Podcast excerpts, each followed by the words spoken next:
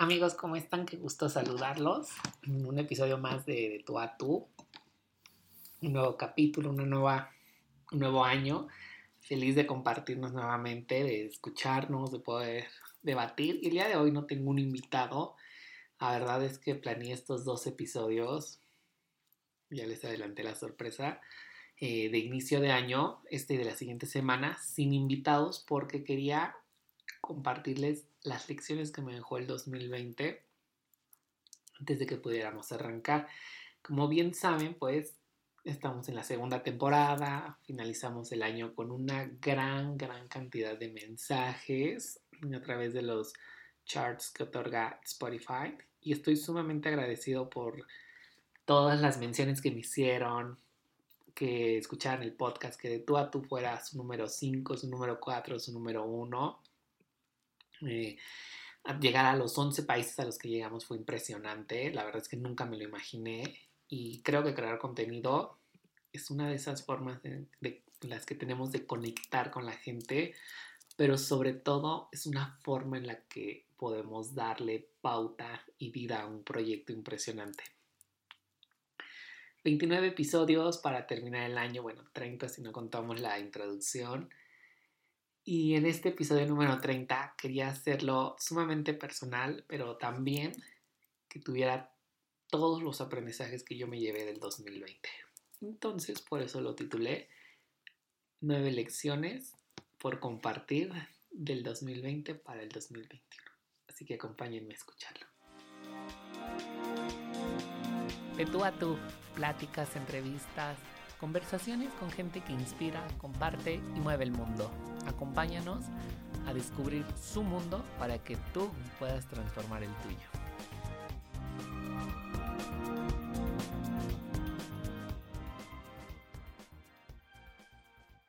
Ahora sí estamos listos para arrancar.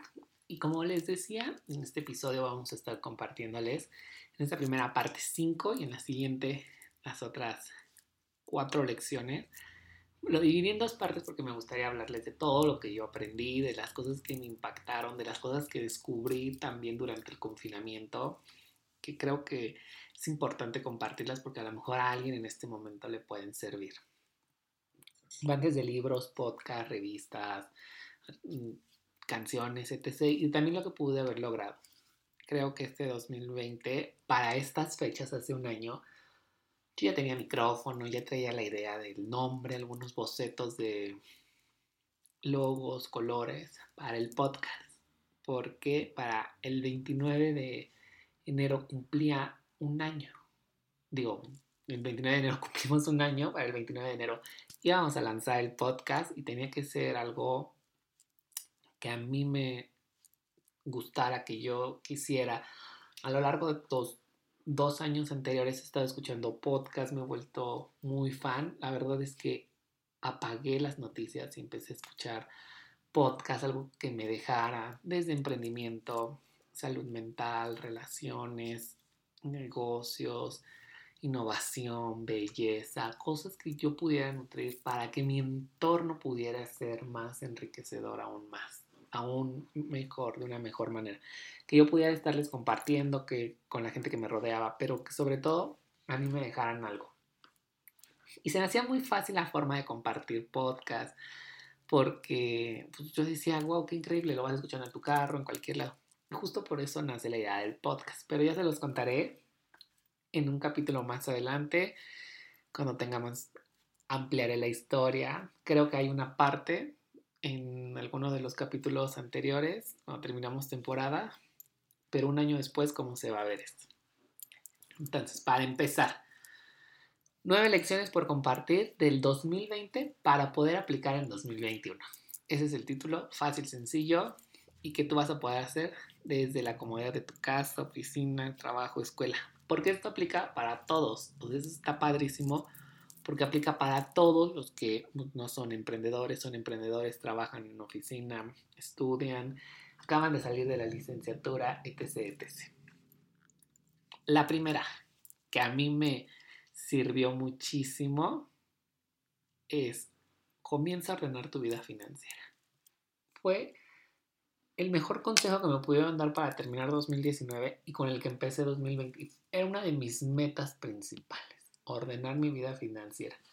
¿Por qué? Porque me daba pauta a poder tener libertad, ser un poco más independiente, llevar control de cada uno de mis gastos, de mis egresos, pero también de mis ingresos, porque a veces cuando vas emprendiendo, pues tienes el ingreso y dices, ay, me lo gasto en inserte aquí el gusto culposo que quiera. Y después se te olvida que tienes que pagar carro, gasolina, teléfono y otras cosas de la vida adulta. Entonces, para eso era muy importante comenzar a ordenar mi vida financiera. Y uno, de, aparte de los libros todo eso, de los videos en YouTube, algo que me impactó mucho fue el libro Pequeño Cerdo Capitalista de Sofía Macías. Lo pueden encontrar en Gandhi, en Amazon y que se va actualizando. Trae ejercicios sumamente divertidos, sumamente prácticos para que no te compliques la vida con el dinero. Creo que la vida económica no debe de complicarse más allá de lo que tú creas que es correcto o que vas bien. No debes de tener ese sesgo de, no, es que a mí nunca me va bien, yo no tengo dinero para nada, nunca esto, yo soy pobre, etc. etc. Como que quitarnos todos esos pensamientos ha sido una parte de romper patrones de lo que vas escuchando en tu casa, de las formas en las que tú vas escuchándote y que te vas eh, repitiendo día con día. Obviamente hay que trabajar, hay que, hacer un, hay que hacer un ahorro, pero también invertir y nuestra vida financiera implica invertir en aspectos que nosotros podamos considerar sumamente favorables. Aquí te voy a dejar dos recomendaciones. Una es el libro Pequeño Cerdo Capitalista de Sofía Macías y el segundo es el podcast de Maurice Dieck que habla sobre educación financiera. Él tiene un movimiento de educación financiera que a mí me encanta, que yo he aplicado en muchísimos aspectos. Y la verdad es que sí es todo un tema, porque a mis veintitantos años, resolver mi vida financiera era wow. Hay algunos detalles que todavía me gustaría mejorar y estoy trabajando en mi proceso. No es algo que digas, ay, ya lo hice, ya está resuelta de por vida. Hay que irlo trabajando en el proceso y que tú puedas irlo mejorando siempre para ti. Y bueno, voy a hacer una pausa. Todos los puntos que les voy a ir mencionando se van relacionando. El siguiente punto es, cuida de tu salud y deja de juzgarte. Deja de juzgarte en todos los aspectos de tu vida. Y va muy relacionado con el tercer punto, entonces los voy a enlazar. Cuida de tu salud, deja de juzgarte. Es el segundo punto y comienza a priorizar en tu vida. ¿Por qué? Comienza a priorizar qué es lo que te interesa, hacia dónde quieres dirigir tu vida de manera personal, profesional, las metas y los objetivos que deseas alcanzar.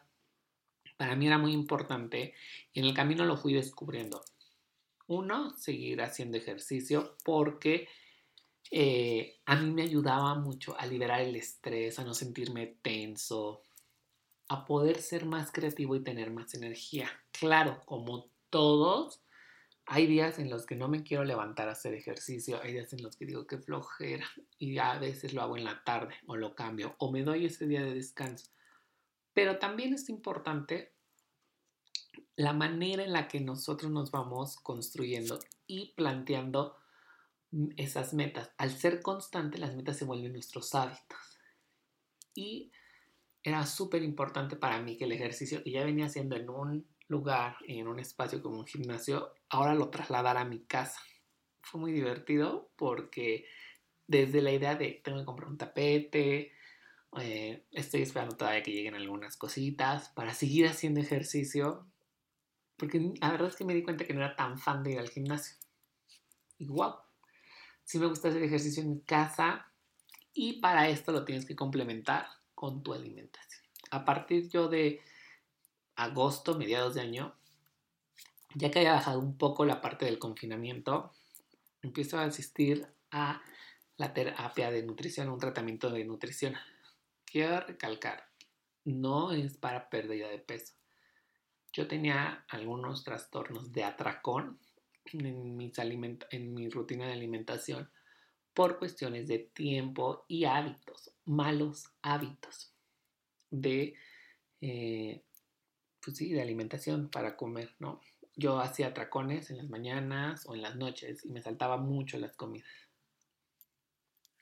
Claro que eso hacía que yo tuviera exceso de peso, estaba más que nada inflamado, me sentía pesado, cansado, de muy mal humor porque no comía, que era un proceso que yo ni siquiera veía. Y al principio fue sumamente extraño porque era como descubrir la comida como un niño chiquito. Mm, ¿Para qué son estos? ¿Para qué sirven aquellos? Las porciones, los tamaños de cada una. Iban dando pauta a esto. Para agosto, septiembre, ya me había como más o menos normalizado. Sí me doy cuenta de que era importante la alimentación porque había mejorado, uno, mi sueño, mi forma de relacionarme con la comida, con las personas y sobre todo la productividad que yo tenía. Entonces, mejorar mi alimentación y combinarla con ejercicio, claro que me dio pauta a que cuando llego a diciembre, yo dije, wow, este cuerpo pues no es mío, porque además fui haciendo como balances, tomando fotos, recolectando evidencias de pues estaba en tal peso, la nutróloga fue súper accesible, eh, no me gusta comer, no me gusta desayunar papaya, y pues era como, ok, la vamos a probar, pero no, fue algo que no, y, y ciertos detalles que aprendí a comer, por ejemplo, un, bien faldo, yo no comía sopa, ¿no? Porque yo decía, guay, ¿cómo voy a comer sopa? No me gusta, prefiero una ensalada, ¿ok? Aprendí también a comer sopa porque luego tenía una forma muy práctica de ingerir verduras. Para mí, 2020 significa un año en el que yo le doy cabida a una parte que estaba sumamente olvidada y que depende completamente de mí.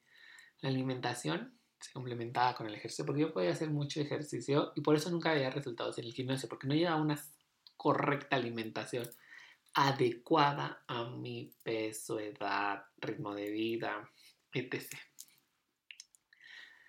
Y combinado de esto, no solamente la parte de cuidar mi salud iba en la parte física, sino también en la parte mental. Y mi recomendación aquí es acércate a terapia con un psicólogo, consulta qué es lo que traes, de qué manera lo consideras tú que lo pueden tratar. Eh, creo que es la mejor opción y una de las mejores inversiones. Que tú te levantes y te sientas en paz con las decisiones que tomas, con la forma en la que actúas, porque sabes que estás cumpliendo de a ti, no a alguien más. Y hay un montón de recomendaciones aquí porque primero que nada hay dos podcasts que te quiero recomendar que creo que se van a hacer de cabecera como lo son para mí. Uno es ¿Y qué te lleva? Son dos chicas en Monterrey que hablan sobre estos temas, tienen minisodios y episodios más largos con invitados. Me encanta la forma en la que dialogan, la forma en la que normalizan ir a terapia, porque debería ser normal para todos nosotros. El segundo es Con Amor Carajo, con Lore, que igual tiene temas impresionantes. La verdad es que yo toda la cuarentena me lo aventé. Fue de mis podcasts favoritos y, estoy sumamente encantado con él, con el contenido, la forma en la que habla. Ese podcast sale los viernes, entonces pues pueden buscarlo en Spotify. Les voy a dejar la liga de todos los podcasts en, las notas de este episodio para que puedan buscarlos. Y retomando el punto número 3, priorizar en mi vida no solamente hablaba sobre el ejercicio, la alimentación y la salud mental, que iba muy relacionado con la parte 2, con el punto 2, sino también priorizar qué era importante para mí en la parte, en el aspecto profesional, a qué le iba a dedicar tiempo, a qué no me iba a saturar, cómo lo iba a hacer, cuándo iba a poner mis límites para decir, hasta esta hora yo voy a trabajar, hasta esta hora yo voy a estar enviando información, voy a contestar mensajes, pero a partir de tal hora lo voy a estar haciendo mejor, voy a despertar temprano, ponerme días para grabar, para conversar con las grabaciones de los podcasts, para dedicarle tiempo a lo que es diario y el estudio. Para mí, entonces sí fue como un proceso de reorganizarme y reestructurarme todo, todo, todo lo que yo venía haciendo, que al día de hoy pues, estoy esperando que llegue mi agenda, todavía no llega, para poder hacerlo de una mejor manera. Hay algunos ejercicios que quiero compartir, como el del Vision Board para este 2021, qué es lo que quiero agregar, de qué manera lo quiero agregar, etc. El cuarto punto es fuera de la caja es mejor. Sí, claro, cuando llega la pandemia y el confinamiento decimos, wow, voy a estar súper bien en mi casa, todo va a ser mejor, era lo que siempre había pedido, etc. Dos meses después, que no termina el confinamiento, que seguimos en casa, ya decíamos, que estoy harto, quiero salir de mi casa, ta, ta, ta, me urge respirar y nos empezábamos como a dispersar. A mí el confinamiento me dio pauta a conocer a nuevas personas, atreverme a escribir ese mensaje que no le había escrito a alguien que quería conocer, que quería eh, saber su visión, la forma en la que impactaba, cómo desarrollaba su trabajo. Y la gran mayoría de los podcasts de la primera temporada, de los episodios de la primera temporada, se grababan con gente que yo veía en redes sociales que admiraba en algún otro aspecto de su vida y que no sabía cómo acercarme a ellos. Eso fue ver hacia adelante, ver nuevos horizontes, porque esa gente me nutría de muchísimas formas y de muchísimos momentos. ¿Qué, ¿A qué voy con esto? Grabé con gente en Colombia, en Ecuador, en Guadalajara, en Monterrey me hizo pensar que no había fronteras, que no había fronteras en todo el espacio en el que yo estaba. Dije, yo podía conocer el mundo desde la perspectiva de esa persona que yo admiro, cómo logró su emprendimiento, las metas que quería en tal momento de su vida o en tal etapa de su vida. Y esto lo pudo compartir conmigo. Eso fue impresionante. También me dio pauta a ver hacia dónde más podía ampliar mi conocimiento. Tomé una certificación en liderazgo creativo para poder mejorar ciertas habilidades mm, profesionales y personales, de qué manera iba a presentar proyectos, cómo los iba a ir integrando con ciertas estructuras y todo eso fue haciendo que el confinamiento fuera más llevadero. Casi la primera mitad, el primer semestre del año, lo dediqué a mí, a mí, a mí, a mí, a mí, en la parte profesional. La segunda mitad la dediqué a darle ese equilibrio que buscaba entre lo profesional y personal. Fue un poco más personal la última parte. Y, y eso me encantó. Busca. Aquí la recomendación es busca cursos en línea desde doméstica hasta pláticas con gente en YouTube, que es una biblioteca impresionante, hay muchísima información. Eh, acércate a las plataformas educativas que pueden tener como los mismos influencers, los cursos que están dando. Tomé dos cursos con el Creative Mom de Patti Cascar. Uno era sobre era con Lisa Durón de Señorita Confetti, que se me cambió la perspectiva y me ayudó a salir de muchas cosas, como atoradas.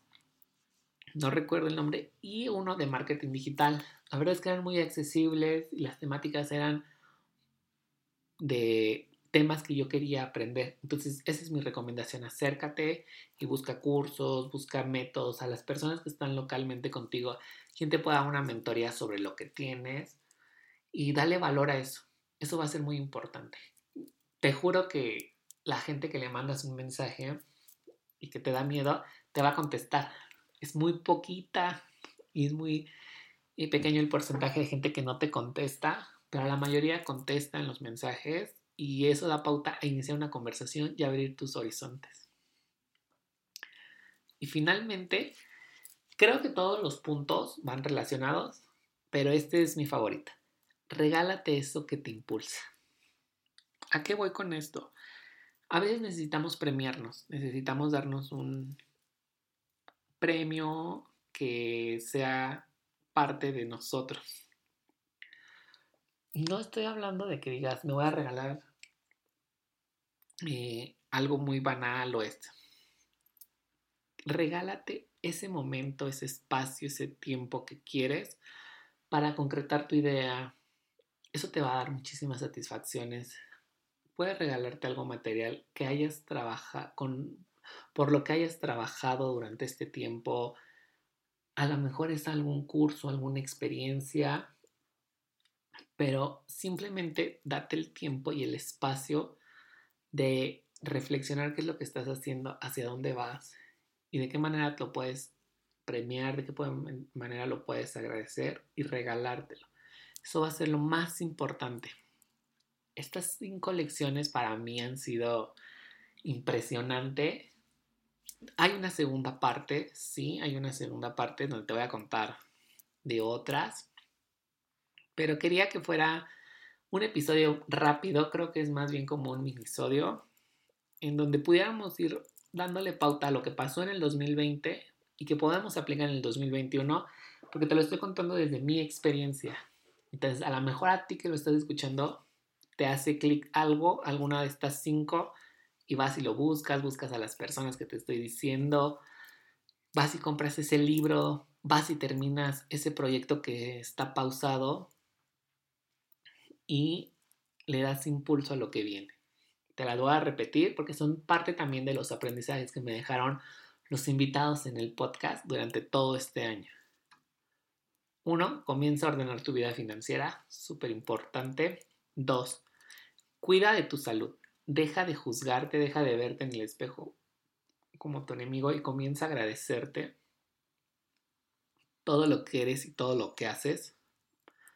Tres, empieza a priorizar en tu vida, dale importancia a las cosas que realmente te interesan y que realmente son valiosas para darte un empujoncito, ayudarte a subir al siguiente nivel, o ir avanzando. A lo mejor son pasos de bebé, baby steps, pasitos pequeños, pero son tus pasitos. Eso hay que celebrarlo.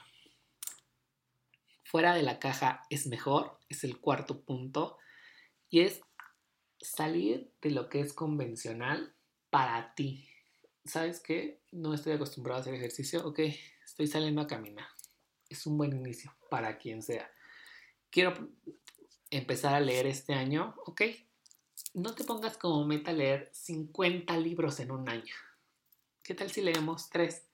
Tres libros que puedas ir dividiendo algo que yo hago y que me parece sumamente curioso es, compro un libro de desarrollo personal y luego compro un libro que vaya relacionado con mi vida profesional. Y así los voy alternando.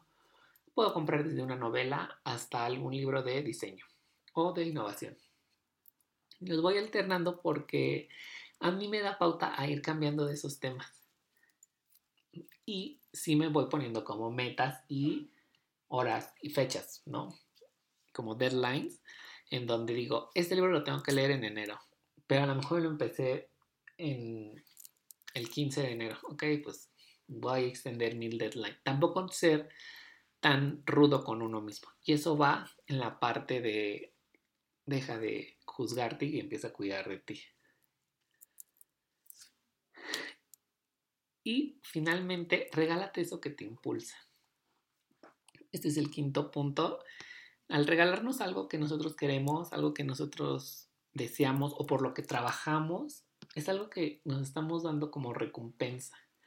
Pueden ser desde la agenda que querías para este 2021, una playera, una sudadera, el curso que estabas buscando. Esperemos que podamos viajar ya en 2021 y eso sea parte de irlo haciendo poco a poco. No te tienes que ir al super viaje. Desconéctate un fin de semana en la casa de un Airbnb, en una casa de campo, en la playita. cerca de tu ciudad, no sé.